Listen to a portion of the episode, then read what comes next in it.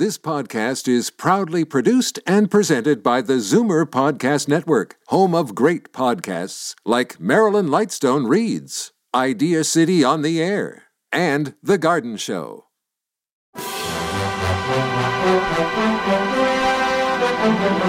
It's Zoomer Radio's Theater of the Mind with Frank Proctor. Open your mind as we fill your head with amazing thrills, chills,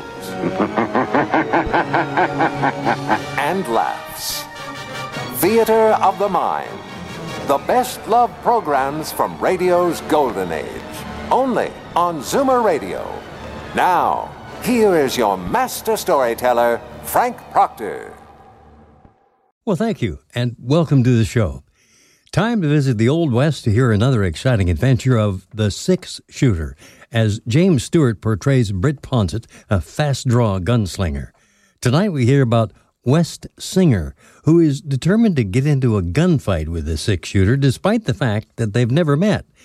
Wes was spoiling for a gunfight with Britt after shooting off his mouth to his pals, telling him how he could outshoot any man in the state. One of the boys who was listening brought up Ponsett's name, the six shooter, and saying he bet he could teach him a few things about slapping leather. And now Wes was out to back up his bragging, but he never reckoned that he might get killed himself.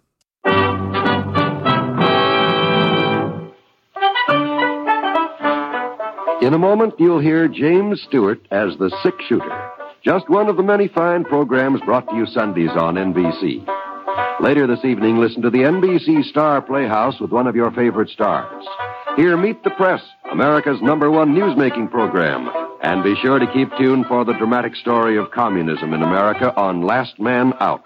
A wonderful lineup of great programs, all of them heard only on NBC.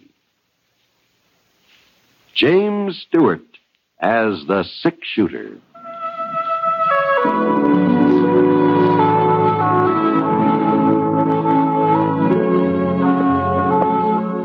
The man in the saddle is angular and long legged. His skin is sun dyed brown. The gun in his holster is gray steel and rainbow mother of pearl, its handle unmarked. People call them both the six shooter. The NBC Radio Network presents James Stewart as the Six Shooter, a transcribed series of radio dramas based on the life of Britt Ponsett, the Texas plainsman who wandered through the Western Territories, leaving behind a trail of still remembered legends.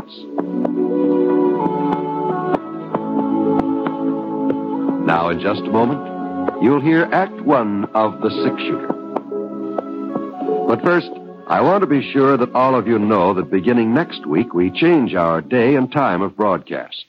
Instead of Sundays, we'll be on the air Thursday evenings. In other words, our next six shooter program will be broadcast Thursday, April 1st, and every Thursday thereafter. For time of broadcast, please consult the listing in your local newspaper. We hope you like our new Thursday evening time. Now, Act One of The Six Shooter starring James Stewart.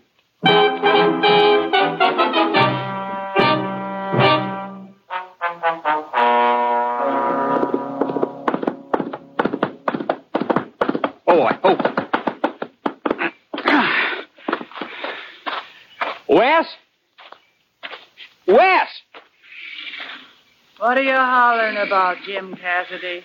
I'm looking for Wes, Miss Singer. You know where I can find him? Lockwood, maybe. No, ma'am. He ain't in town this morning. I just come from there. The jail in Lockwood. That's where he might be. Now, Miss Singer, Wes ain't in jail no more. That's all over now. All over. Sure. And nobody's apt to try arresting him again, either. They'll arrest him again, Jim, someday. Don't make no mistake about that. They'll arrest him or they'll kill him. We all gotta go sooner or later, Granny. Oh, Wes, But I... if I was as close to my time as you are to yours, I wouldn't be talking about killing and dying so much. Your time's closer than you think, Wes. Maybe even closer than mine. Doggone it, Wes. She told me you wasn't even to home. Ah, Granny's getting cantankerous in her old age, that's all. But what do you want? uh, nothing special. Nothing special. Yeah, I uh, just thought maybe you'd like to know Britt Ponsett's in Lockwood. Ponsett? Y- Yeah. He's staying at the hotel. Well, why didn't you say so before? Well, what's the difference? Y- You wasn't serious the other day. Why, Wes, you couldn't have been. He's the six shooter. You'll find out whether I was serious or not. I'll be in Lockwood at four o'clock this afternoon. M- Maybe, maybe Ponsett will be gone. He won't leave.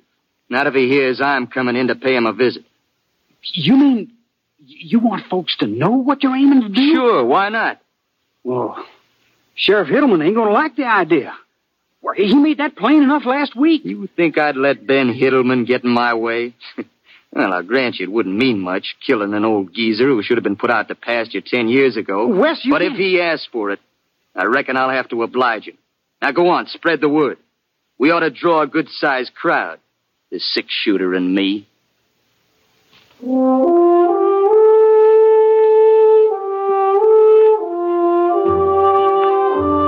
Well, as soon as we'd finished fencing in the last couple of thousand acres on the Tip Top Ranch, old man Jeffers sent me into Lockwood to get some signs printed up. He wanted everybody to know that he owned the biggest spread in this part of the state, and he figured posting these signs every quarter of a mile or so would do the trick. Of course, the wording had to be just right. He wrote it all down so I wouldn't forget it. Tip Top Ranch, property of Rex Jeffers. Keep out. This means you. Trespassers will be shot at sight. If you ain't able to read this notice, keep out anyway. Rex Jeffers means what he says. Signed, Rex Jeffers. uh, it's Thursday night when I got into town and the office of the Lockwood Clarion was closed. But first thing Friday morning, I headed over to give Pete Drum the order. Pete Pete was the owner of the Clarion. Eh, What in thunder is Rex thinking of, Britt? Folks all know the tip top starts in where it leaves off.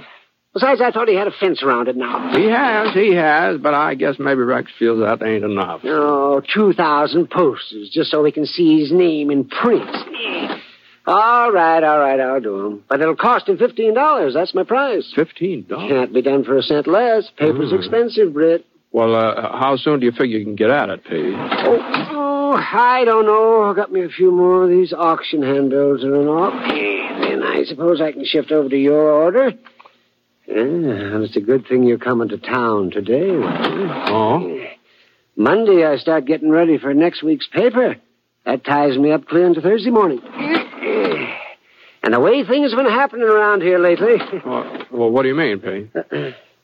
now, don't tell me that you ain't heard. No, no, can't say I have. Well, sir, Lockwood's got a brand new gunfighter. Oh, gunfighter. huh? Just a kid, but he's faster than greased lightning. The first thing you know, Wes Singer will be just about as well known as Sam Bass or Bill Longley or any of the rest of them dead eyes. Mm, Wes Singer? Uh-huh. Two killings in less than a month. That's what he's got to his credit so far. Mm-hmm. Wyatt Barker. He was the first. Wyatt and Wes got into some kind of a mix-up over to Charlie Jensen's place. Well, sir, Wes beat him to the draw and pumped four shots into Wyatt's body before it even hit the floor. You don't say. And afterwards, he just stood around there and he waited for Sheriff Hiddleman to take him in for questioning. Why, he acted like he, he didn't have a worry in the world. and as things worked out, he was right. There wasn't nothing the sheriff could charge him with, seeing as how Wyatt was already drawing his gun when Wes cut loose. Mm-hmm. Oh, guess that's enough of them handbills now. Yeah, yeah. Now, what happened to that paper you gave me, Britt? How's that? Well, you know the wording on it for your postage? Oh, oh, oh, here it is. Right here. Yeah, thank you. Thank you. Now, let's see. Uh, I suppose Rex Jeffers wants his name in the biggest type I've got. yeah, yeah. Yeah, I reckon he'd, he'd like to have it stand out good and plain. oh, yes, he would. Well, well, I guess this'll have to do. It was big enough for Lincoln's assassination. It ought to be big enough for Rex. Anyhow, like I was saying, folks just didn't know what to make of Wes Singer and the way he'd killed Wyatt Barker. They wasn't sure whether it was one of those times when a young fella just sort of flies off the handle and then settles down again afterwards. Or if Wes would take up gunslinging for a whole career. Yeah, about ten days later, they found out. Uh-huh. Yeah. It was on a Wednesday when he come riding down Main Street again. And we was all kind of curious to see how he'd behave, so uh, some of us sort of moseyed over to Charlie Johnson's place when he went inside. And we'd no more than got there before he was in a mix-up with Todd Apple. That's so. Britt, I tell you, if I hadn't seen it myself, I wouldn't have believed it. Wes outdrew Todd by almost a full second. Now, you've got to give the devil his due. Wes Singer is a fast man with a six-shooter. And I ought to know. I've seen the best. I've seen that gun of yours in action, Britt. Well, that was some time ago. Oh, you're still walking around on your hind legs? That's a pretty good sign you ain't completely out of practice. Well, what about the sheriff? Didn't he arrest young Singer after the second shooting? Oh, sure. Oh, sure. He arrested him. Take a look at last week's Clarion. Let's see. Oh, it's right there on the counter behind you there. Hmm? Oh. Oh, is it Wes Singer acquitted? Jury finds Todd Apple killing was self-defense. Huh. Well, I guess they had to rule it that way since both men was armed, but Sheriff Hiddleman, he sure didn't like it. He told Wes the next time he come into town stirring up trouble, he wouldn't be alive for no trial afterwards. Well, Ben Hiddleman's a man of his word. Singer ought to know that. Sheriff ain't as young as he used to be, Britt, and he slowed down some these last few years. He slowed down a lot. Well, you take last winter when he went after Jake Gordon. If Jake's gun hadn't jammed, Ben wouldn't be here now. And believe me, Jake couldn't hold a candle to young Singer. Ah, no, no, not a candle. Doggone it, what happened to that other cave? I was sure I had two of them. Yeah, speaking of the sheriff, yeah, I think maybe I'll wander over and see how he's getting along. His office still around the corner? here? Yeah, same place as always. I'll drop by and see you later. Pete. Okay, Britt. But you take it easy. Well, Lockwood never had been what you might call a real peaceful town. They'd had their share of gunfighters and shootings, no doubt about that. But Ben Hellman, he'd managed to keep things pretty well under control, so I figured he'd find some way of handling this Wes Singer. As I turned the corner, I got a little glimpse of Ben through the side window of his office. He was putting on his hat getting ready to go out somewhere. Uh, George Pete was right. Ben had aged even more than I expected. He was carrying some extra weight and around his middle, too. Maybe that's what made him look shorter than I remembered him. His mustache had turned to kind of a brownish gray. Well, I opened the door and stepped inside, and for a minute or so, Ben didn't say anything. He just sort of stared at me, frowning. And then he sighed and took off his Stetson. Hello, Britt. Hi, Ben. I heard you was in town.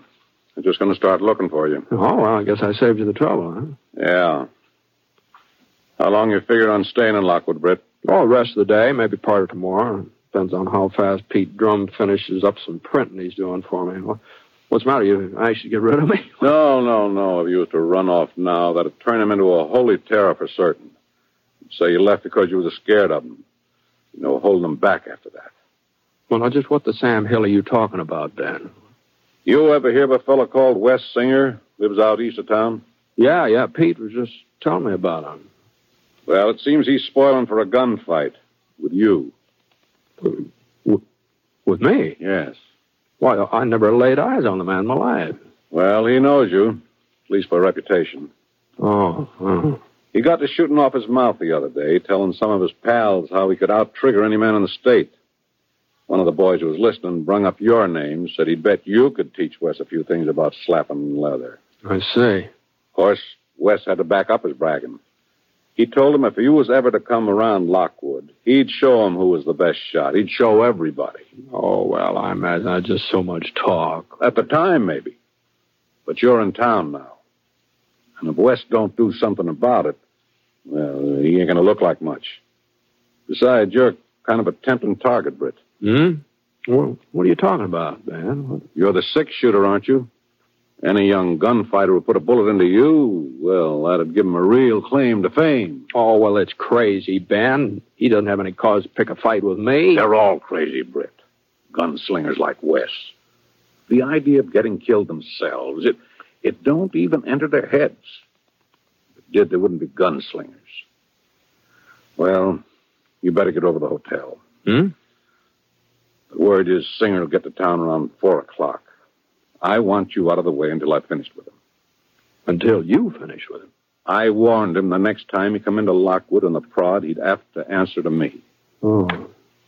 You, uh, you gonna shoot it out with him? If I have to. You're, you sure you can handle him, Ben? Of course I can. Ha- uh, no, Britt. No, I ain't sure. He's young. He's awful fast. Yeah, yeah, that's what Pete said. But I gotta try. If it turns out that I ain't still man enough, well, I always knew that sooner or later one of them would come along who was younger and faster. Now, listen, Ben, you, you know, he's gunning for me, not you. That ain't the point, Britt. I'm the one who laid down the law. Told him what I'd do if he ever tried to pull off another shooting spree. Sure, sure, I know. So it's my job to stop him. Oh, you might be a better match for Wes. I don't deny that. And if he should get past me, not that he will, you understand, but if he should, well, then, Yeah? but I just couldn't step back and let you take him on first. Why, the folks would never pay no heed to me afterward. They'd they'd say I'd talk big to Wes, but it was your gun he'd listen to. You see my point, don't you? Yeah. Yeah, I see your point, Ben.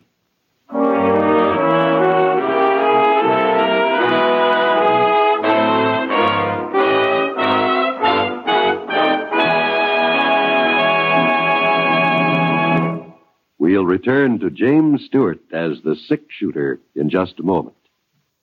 Be sure you're tuned to NBC Radio Thursday evening, March 25th for the Academy Awards. At that time, you'll hear the entire Academy Award ceremonies direct from the Hollywood Pantages Theater, where the finest artists in the motion picture industry will be assembled. Donald O'Connor will be your host, and during the evening, some 25 Academy Award Oscars will be handed to their new owners. It's Hollywood's most thrilling night of the year, jam packed with glamour from beginning to end. And you can hear every moment of it when you tune to NBC. Right now, of course, the names of the Oscar winners are a highly guarded secret. A secret that any number of Hollywood actors, actresses, writers, musicians, and directors would love to know. Remember, it's a date with NBC Radio this coming Thursday evening. And that means be tuned to the station to which you're now listening for the Motion Picture Academy Award ceremonies directly from the stage of the Hollywood Pantages Theater.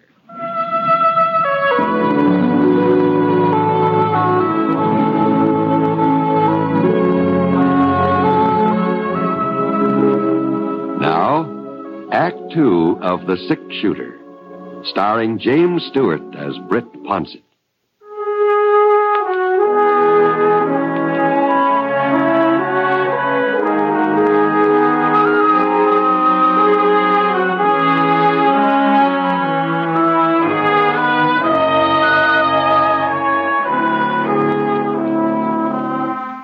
Sure couldn't blame Ben for feeling the way he did. He was the sheriff, and if Wes Singer came into Lockwood bound and determined to have another gunfight, well, Ben would just have to take a stand, that's all. And I sure didn't like the idea. A young fella I'd never even met up with was gunning for me, and somebody else was going to try to hold him off. No, that just didn't. Not that I was anxious to get mixed up with him or anything, but I just. Well, Anyway, as long as Ben had made up his mind, there wasn't much I could do about it one way or the other, at least for the time being. So I, I moseyed over to the hotel. The clerk stopped me as I was passing the desk. He pointed to a woman sitting on the other end of the lobby. He said she'd been waiting for me to come in. Elderly lady, white hair, wrinkled yellow face with a blue straw bonnet tied under her chin. Uh, ma'am, uh, Yes. uh, my name's Ponsett, ma'am. Britt Ponsett. Oh. Would you would you mind sitting down here, Mr. Ponsett? Sure, sure. It's um it's about Wes. Oh, yes, yes. Wes Singer, that is. I'm his grandma. I see. Uh-huh. You know what he aims to do this afternoon, Mr. Ponsett. Well, I'd heard some talk about it, yes, ma'am. It ain't just talk. He means it. He means to kill you. Now, now, don't get too upset about him, Miss Singer. There's probably won't be any trouble between me and Wes. Uh, What do you mean? well, uh, Sheriff Heddleman We'll be waiting for him, and uh, if Wes starts anything, he'll more more likely land in jail. There ain't no jail could hold him anymore. And Ben Hittleman won't be able to arrest him again, neither. He'll shoot Ben without batting an eye. Well, you see, I, I'm afraid I don't understand you, Miss Singer. I figured you were worried about Wes. I, I thought that's why you wanted to talk to me. Worried about him? Well, I'm worried about all the men he's going to murder if somebody don't stop him. Men like Wyatt Barker and Todd Apple. Ben Hittleman, he'll be next. Uh huh. Well, uh, just what is it you want from me, Mrs. Singer? I want you to kill Wes. I want you to shoot him down like you'd shoot down a mad dog. You're the six shooter. You're the only one who'd have a chance against him. Well, now, Sheriff Hittleman's the law in this town, Mrs. Singer. It ain't up to me. Law? What kind of law is it that turned Wes loose after his other killings? He ain't fit to live, Mr. Ponsett. Maybe it's my fault he turned out the way he did. Maybe if his ma and pa had been here to raise him. But they wasn't. I done my best. Of course you did, Miss Singer. Of course. He couldn't have been born mean. The meanness wasn't in his blood. I don't know how it got into him. Uh-huh. Well, sometimes it's pretty hard to explain a thing like that. There's you know. only one way he can end up. He'll be killed sooner or later. I'd even thought about doing it myself. Maybe it's my duty. No, no, you shouldn't be talking like this, man. You've You- got to kill him, Mr. Ponsett, today, this afternoon, before anybody else's blood is on his hands. Well, now, I understand how you feel, Miss Singer, but my trying to kill Wes wouldn't. It just. I, I just don't see how that'd be the answer. Then what is the answer? I racked my brain, asked God's help, done everything I could think of. What is the answer? Well, I. I'm sorry, ma'am. I, I'm afraid I just don't know.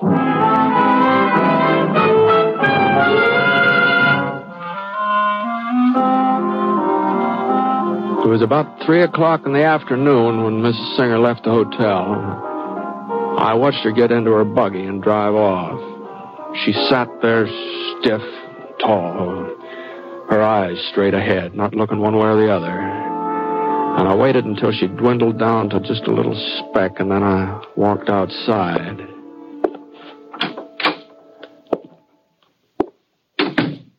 There was a kind of a stillness in the air, like on a hot summer day just before a thunderstorm. The Town was practically deserted. Nobody was in the stores, nobody in the street. Nobody but Ben Hittleman. Britt, I told you to keep out of sight. Yeah, yeah, I know, Ben. Now, you get back to the hotel before it's too late. I'm uh, I'm not waiting in the hotel, Ben. What? No, I made up my mind. I've decided to take a little ride this afternoon. Ride? What are you talking about? Well, I thought maybe I'd head over that way, toward those hills over there. And run right into Wes Singer? Well, I suppose we might meet up if he's coming in that direction. You know darn well he's coming from that direction. I told you he lives east of town. Now that I think of it, I guess you did, yeah. Uh, well, I'll be seeing you. Now, you listen to me, Britt. Now, I I have listened to you, and I see your point, Ben. If there's a gunfight here in Lockwood, or if it looks like there's going to be one, well, it's up to you to do something about it. Well, ain't that what I've been telling you? Sure, yeah. But on the other hand, whatever happens outside of town, beyond the city limits, that is, well, I don't see that that's any of your business. Officially, no, but, Well, well, Britt, I won't let you do it. I know what'll happen between you and Singer. If you do get the draw on him, you'll hold off. You won't kill him. But if he gets the draw on you, so long, Ben. Britt, Britt.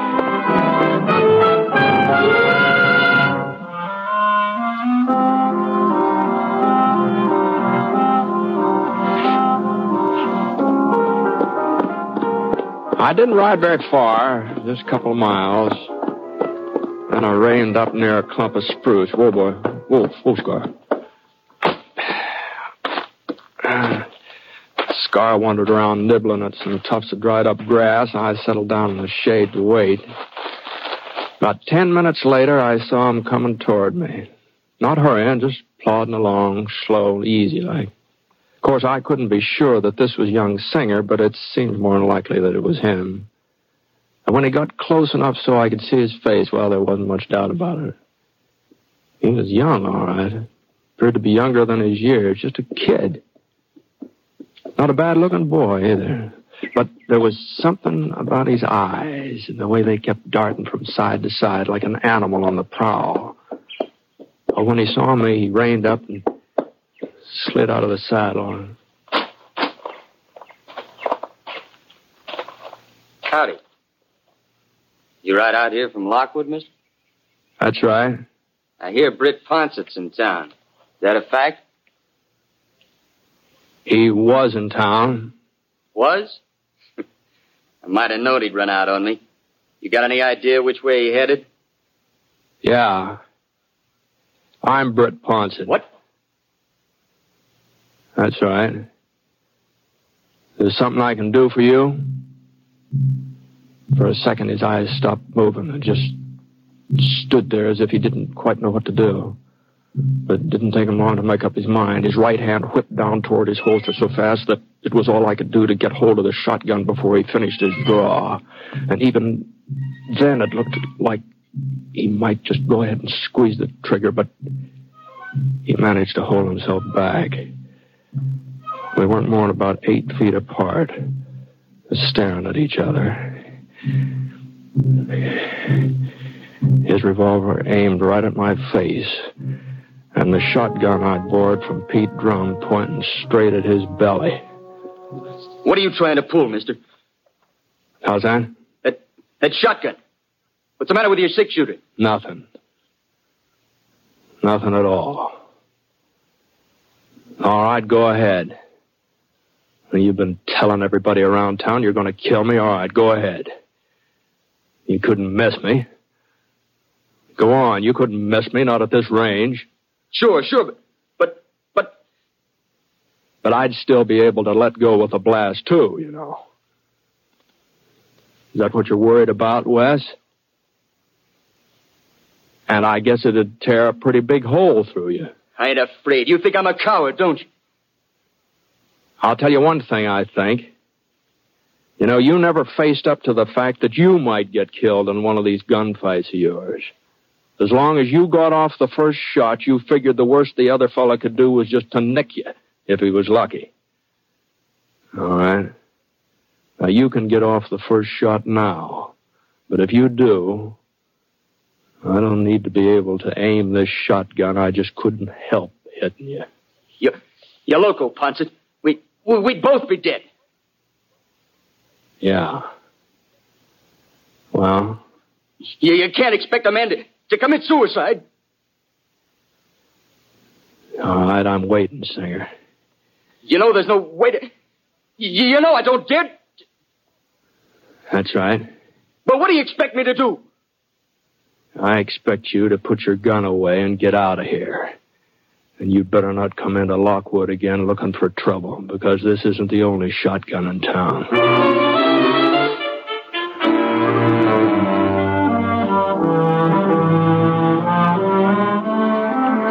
After a minute or so, he turned and he climbed on his horse. And I. I. I don't know for sure what happened to him after that.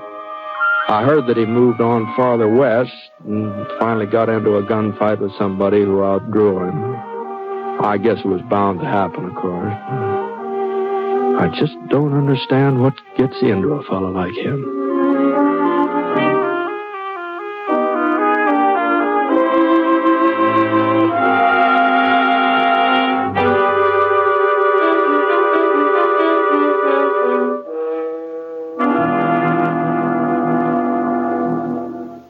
During this month before Easter, crippled children are making their annual appeal to you. They are appealing to you to continue to support the medical, therapeutic, educational, recreational, and vocational services which are indispensable to them. The services which are given by the Easter Seal Society in your community. Won't you answer the appeal of crippled children by giving generously to your Easter Seal Society? You may be assured that your gift will be used to provide services that would not otherwise be available to crippled children. Mail your gift today. You may send it to your local Easter Seal Society or to crippled children in care of your local postmaster.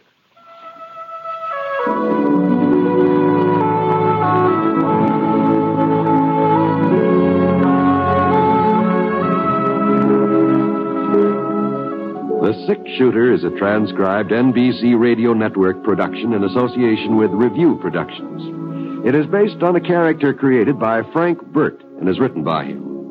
Mr. Stewart may currently be seen in the Universal International picture, The Glenn Miller Story. Others in the cast were Elvia Allman, Sam Edwards, Will Wright, Howard McNear, and Bert Holland. Special music for this program was by Basil Adlam, and the entire production is under the direction of Jack Johnstone. All characters and incidents were fictitious, and any resemblance to actual characters or incidents is purely coincidental.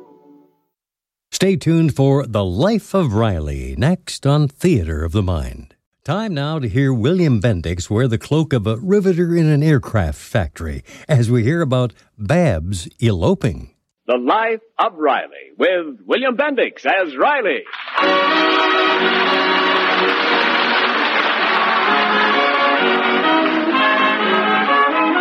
Chester A. Riley is a good husband and a loving father. But there are some who think he should have been born a hundred years ago, judging by his stern Victorian attitude toward his 17-year-old daughter, Babs. Right now we find Babs tangling with her father on the subject of boyfriends. But, Daddy, why must you take that attitude? I'm not serious about Simon Vanderhopper. He, he's just a, a friend. So what harm is there if he visits my home? I'll tell you what harm it is. That Simon is a boy who... He's a boy who... Well, what? He's a boy, that's enough.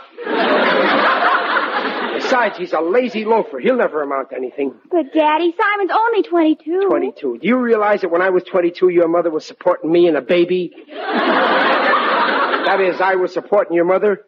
This Simon's a lazy good for nothing. Why, he is not. He's in business for himself. He sells bubble gum. Yeah, some business. A mouth-to-mouth salesman. oh, Riley, I don't want to get into this battle, but you really ought to be fair, dear. Now, Simon seems like a nice boy, and he acts like a gentleman. Mother's right. Simon's not like all the other boys. He never tries to kiss a girl. On top of everything else, he's a dope, too. the main thing is, I just don't like his face. Well, every man can't be good looking. You ought to know that. well, okay, so I'm one of the lucky ones. I mean, there's something that Simon's face well, it, it, it, reminds me of a mean guy I used to work for back in Brooklyn. Skinflint Griffin, that was his name. Griffin? Yeah. Oh, the man who ran that candy factory? Yeah. Well, what's he got to do with all this? That Griffin hounded me every day I worked in that candy factory. Three years I slaved for him. I was a chocolate milker.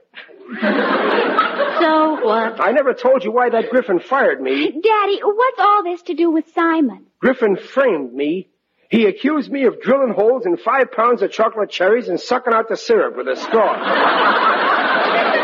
oh, forget it. Uh, then I tried to get a job in a licorice factory, but he called him up and blackballed me. oh, I still don't see why I can't invite Simon over to my home for a purely intellectual evening. I told you, every time I look at Simon, I think of Griffin, and when I think of Griffin, I get mad at Simon. So don't you ever let me catch him in this house. But jeepers, Daddy. Babs, that's final. I have made up my head.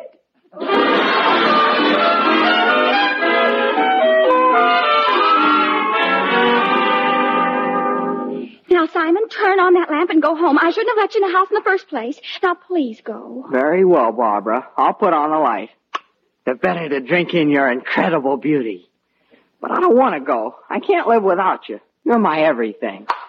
Simon, what's that popping noise? It's my bubble gum. It always does that when I'm excited. Daddy will be here soon. Simon, you'll just have to go. All day long, all I do is think about you. I can't eat. I can't sleep. I can't work. And I like to eat and sleep. Say you'll marry me, Barbara. I love you madly. Simon, I, I, I don't know what to say. This is all so sudden. That's the way I am.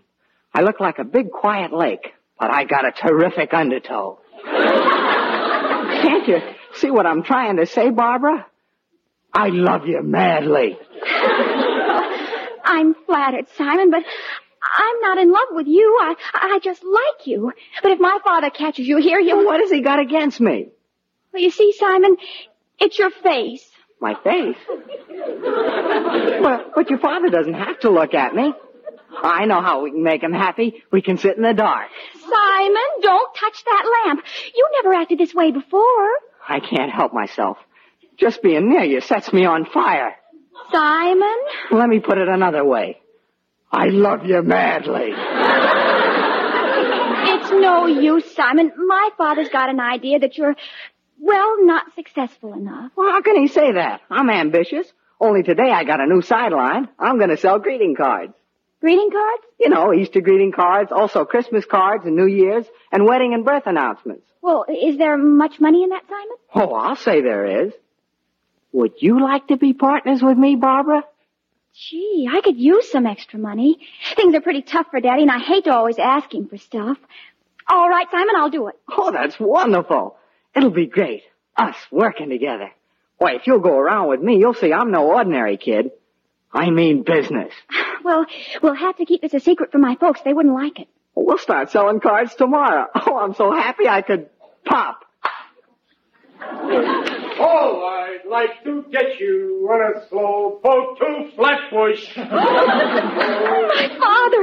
Quick, Simon, hide! No, hide, hide. Where, where? Hey, Junior, babe! There! No, no, no, here, behind the couch. Oh, all right. It's awful tight back here. Babsy, where? Oh, oh, here you are, Oh, honey. oh, Daddy. Hello. Uh, what's the matter, Babsy? Why are you acting so funny? Funny? Me? You alone? Why do you ask that? I don't know. Well, anyway, I'm glad you ain't mad at me because I won't let you see that simple Simon. Believe me, I know best. Oh, Daddy, Simon's all right. Uh, he might be okay, but I guess I'm just allergic to him. He reminds me of that mean boss I had. Then I get a tight feeling in my brain, like any minute something's going to snap. There, you see? Just talking about it, and it happens. I. Wait a minute, that wasn't my brain that snapped. That sounded like bubble gum. Babs, are you chewing bubble gum? Oh, oh, come in the kitchen, Daddy. I'll make you a cup of coffee. Wait a minute. Where there's bubble gum, there's that blowhard Simon. Where is he, Babs? Where is he? There I am, Mr. Riley, behind the couch. So, the minute my back is turned, you get out from behind there, you couch slouch. Mr. Riley, if you'd only try to like me, I'm sure that you'd Simon, find that I... Get out of this house. Yes, sir. I'm going. I'm Out. going. Goodbye, Barbara. Please mail me my hat. And stay out. I don't want my daughter going around with no 22 year olds. And don't come back here till you're younger.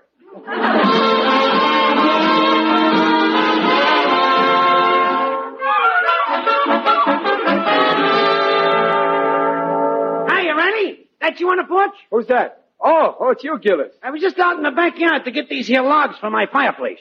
What is that? Eucalyptus logs? They don't burn nearly as good as oak. Yeah, I know, but I ain't got no choice. All you got in your backyard is eucalyptus. They're my logs. Well, you got a nerve, Gillis, helping yourself to mine. Relax, Riley. We're next door neighbors, ain't we? You're gonna begrudge me making a little fire with your wood? Do I begrudge you smelling my smoke? Well, I'm, I'm sorry, Gillis. I, I guess I was hasty. I, I apologize. Okay, but next time watch yourself. I don't like Budinskis. Which, which brings me to another point. You made a big mistake with your daughter and Simon. Who says I made a big mistake? I do. I heard the whole thing while I was sitting on your porch. I can see the headlines already. Irate father drives daughter's boyfriends away. Lonely daughter leaves home. Uh, go on. My Babs ain't leaving home on account of a boyfriend. She loves her home. She wouldn't be defaced. Poor homeless girls, defenseless, penniless, drifting lower and lower. Gillis, stop it. I can't stand it. If only their fathers hadn't been so cruel to them. I once knew a girl like that, alone, friendless, desperate. She got so she didn't even want to go on living. What happened to her? She married me. but not every girl can be so lucky. Wait a minute, Gillis. I let Babs have boyfriends. Only that Simon, well, he's not good enough for my sweet bed. Get smart, Riley. If you chase Simon away, that'll only drive the two of them closer together. Why don't you be diplomatic? You mean hit him? no, no, he's too little. I mean, kill him off with kindness. Throw Babs and him together, all the time. If she sees too much of him, she'll get sick of him. Yeah. Say, that's a great idea. I'll fix it so she'll see nothing but Simon, Simon, Simon. Before I get through, Babs will be Simonized.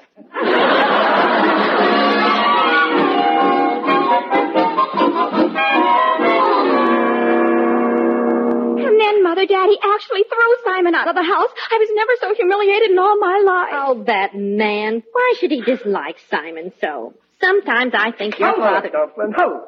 Babsy, where is that sweet darling Simon? Now, don't tell me he's gone. You know very well he's gone. You made him go. I made him go? Now, what gave you that idea, Babs? Oh, don't try to deny it, Riley. Babs told me what happened. Your exact words were get out and stay out. And that's why he left? but he's oversensitive. Babs, you, you gotta have Simon over again some night. I love that boy like my own son. Riley, just what are you up to this time? You love Simon? Since when? Now, Peg, just because you don't like the boy, don't make me a party to it. What? I'm the type father who don't butt in, as Babs very well knows. Well, I never. Daddy, you mean Simon can actually come here in the future? Who's talking about the future? We'll have him here tomorrow. What's the little angel's phone number?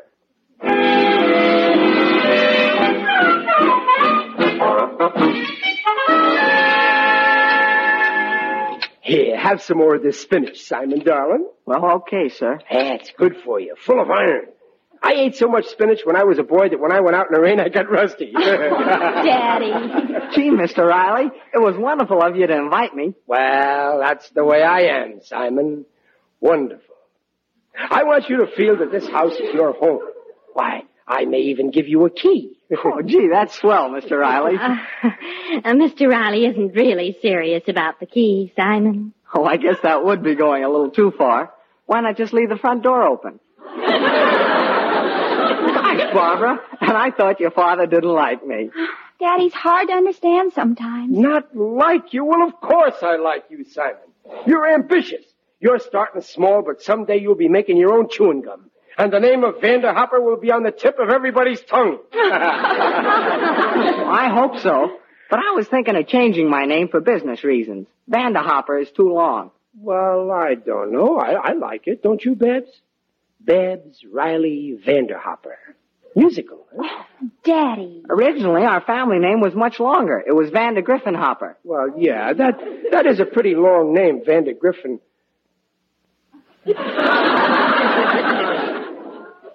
what was that name again?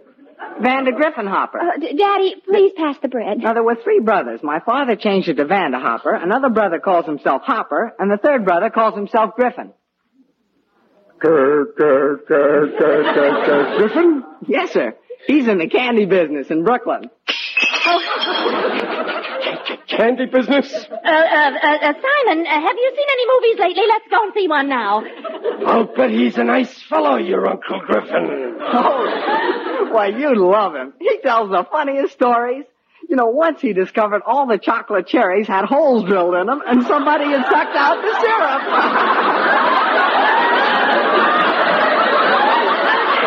Simon, let's, let's go to the movies right now. Uh, in the middle of dinner? I had no idea you were such a movie fan. Wait! Go on, Simon. You were saying somebody sucked out the syrup. Did your uncle tell you who? Yeah. There was some big baboon working for him. Oh, dear. Now I broke a plate. My uncle said this fella should have been named Opium. He was such a dope. He did, did he? Simon, get out of this house. Oh, Daddy, please. Oh, Mr. Riley, did I say something? Get out of this house. Oh, but why, Mr. Riley? I thought you loved me. The honeymoon is over.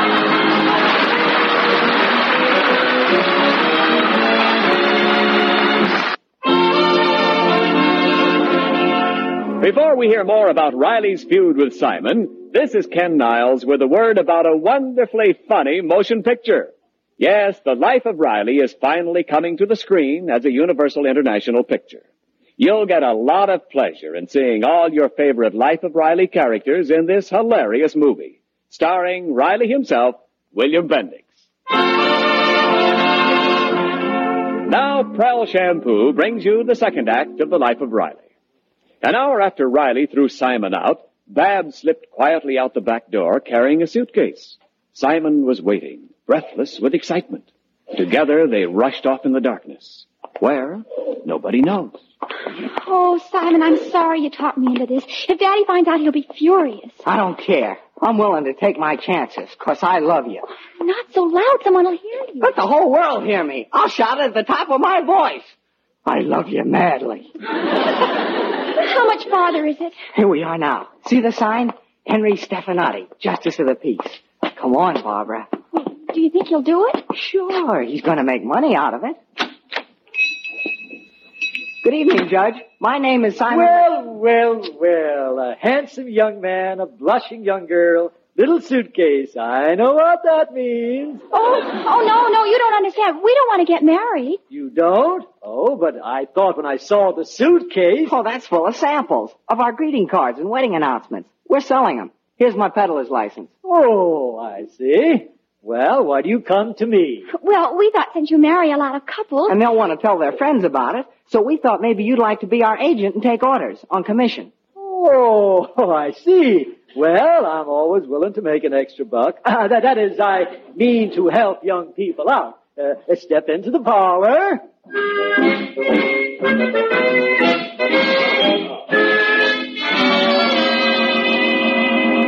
Oh, but you're so unreasonable, Riley. You can't throw a boy out of the house just like that.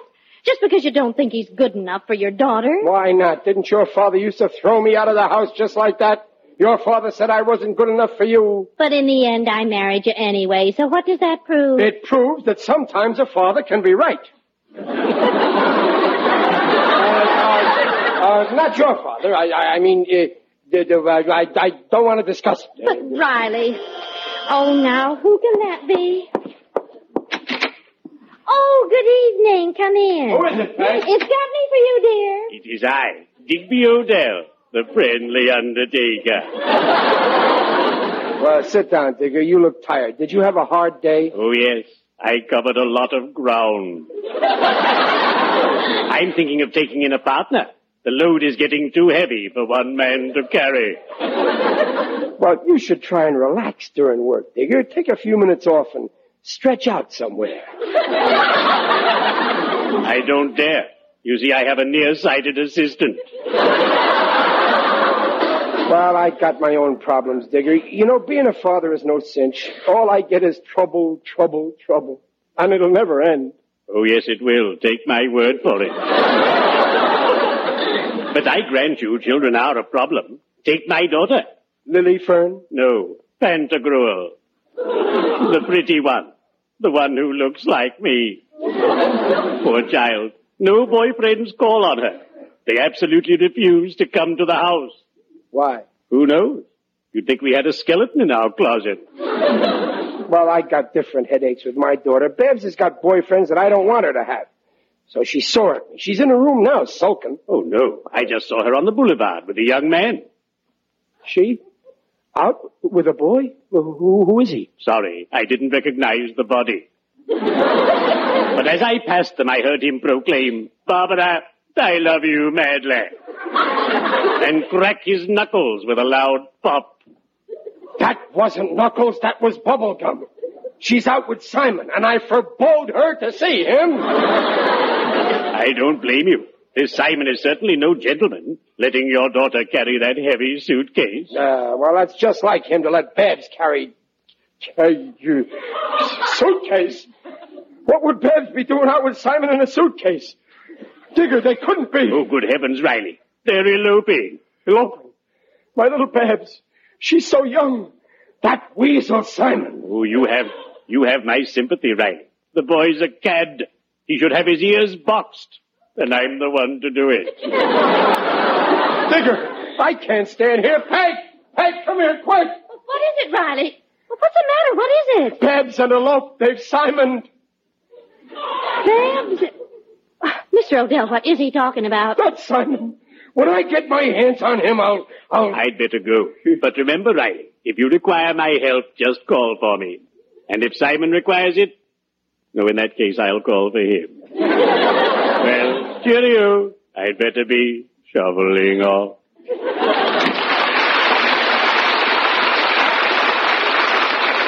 Riley, what's this all about? Now answer me. Digger saw Babs eloping with a suitcase. She was carrying Simon. Babs eloping. Oh, I don't believe it. It's all my fault. I could have made her so happy. Instead of that, I made her get married. You're not sure she's married? Let's look in her room first. Maybe she left a note or something. Yeah, come on.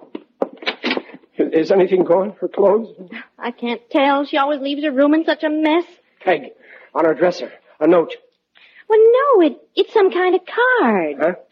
Oh, yeah. And it says, Peg, listen to this. To my bride to be. Today, my love, you will be my wife and live within my heart. Together we will go through life, never more to part. 25 cents. I know it. They get married. This proves it. Married?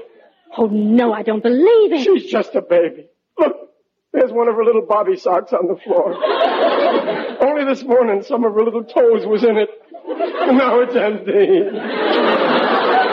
Riley, if Babs did do this, you're to blame. You drove her to it. Me? Well, I was only trying to protect her. Don't you know it's normal for a young girl to have boyfriends? It's, it's human nature. Well, that's what I was trying to protect her against. Human nature. I'm a failure as a father. My poor little bed. The phone. Maybe it's them calling from Niagara Falls. If that Simon tries to reverse the charges, I'll, I'll... Hello? Is Simon Vanderhopper there? No, but I wish he was. Well, the girl who was with him left this phone number. Who is this? Tell him Mr. Stefanati called. Who? Henry Stefanati, Justice of the Peace. Justice of the Peace! Yes, they left their license here. License? Yes, and they'll need it. Tell them to pick it up. Goodbye. Hello. Uh, hello. That was the Justice of the Peace. They forgot their marriage license at his place. Oh, oh, Riley. Our little girl.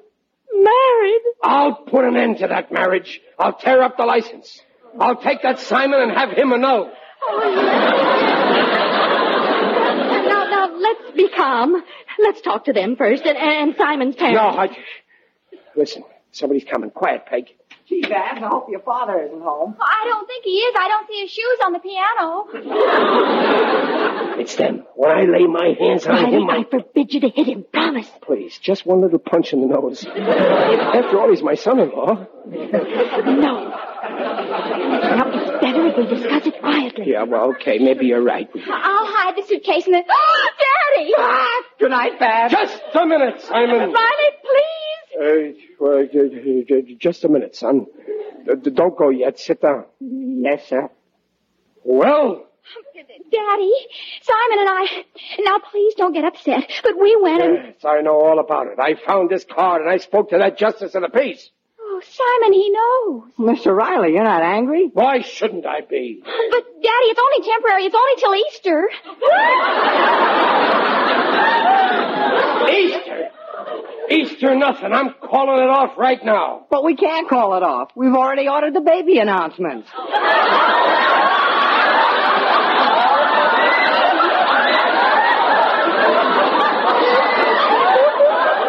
Baby announcements? Oh, my heavens. Yes, sir. I don't let the grass grow under my feet.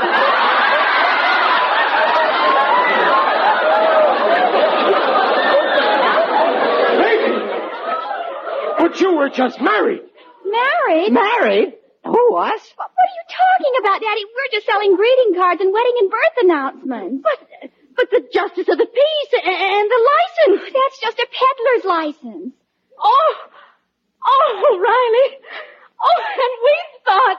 Gee, oh. I wish Barbara would marry me. I love her madly.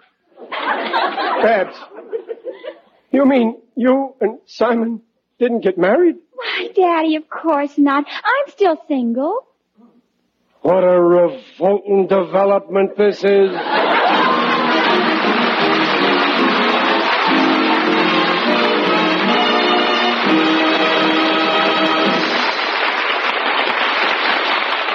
The Rileys will return in just a moment. When you want your hair to look its radiant best, does soap film and unsightly dandruff spoil its appearance? Then do as millions do. Shampoo with Prell, Procter & Gamble's Radiant Cream Shampoo. Because Prell removes embarrassing dandruff in as little as three minutes. Doctors' examinations proved it. And even in hardest water, Prell leaves hair more radiant than any other leading cream shampoo, with no dulling soap film. And Prell's economical, goes farther than any known shampoo because it's more concentrated. Try Prell yourself. As Tallulah says, I'm Tallulah, the tube of Prell, and I'll make your hair look swell. It'll shine, it'll glow so dandruff free for radiant hair. Get a hold of me, Tallulah, the tube of Prell shampoo.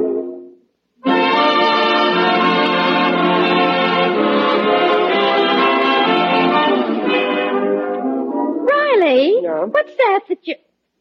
Oh, that's a box of Griffin's chocolate cherries that Simon sent to Bab. Yeah. You didn't take any.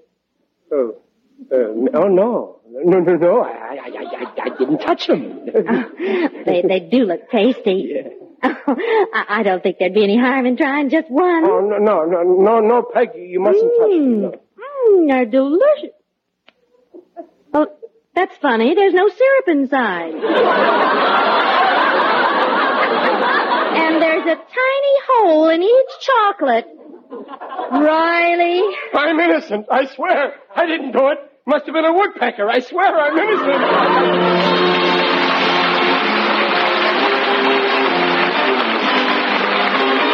Procter and Gamble invite you to join us again next week to hear The Life of Riley with William Bendix as Riley. William Bendix will soon be seen as the star of the motion picture, The Life of Riley. Mrs. Riley is Paula Winslow, Digger O'Dell is John Brown, and Babs is Barbara Eiler. The Life of Riley is produced by Irving Brecher.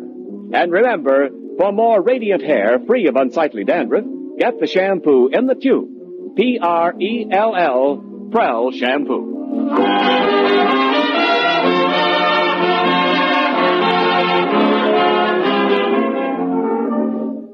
Thank you for listening. Tomorrow night, it's Mr. Keen, Tracer of Lost Persons, followed by the Aldrich family. Thanks to Paul Stringer and Joel Schoenwell for technical support.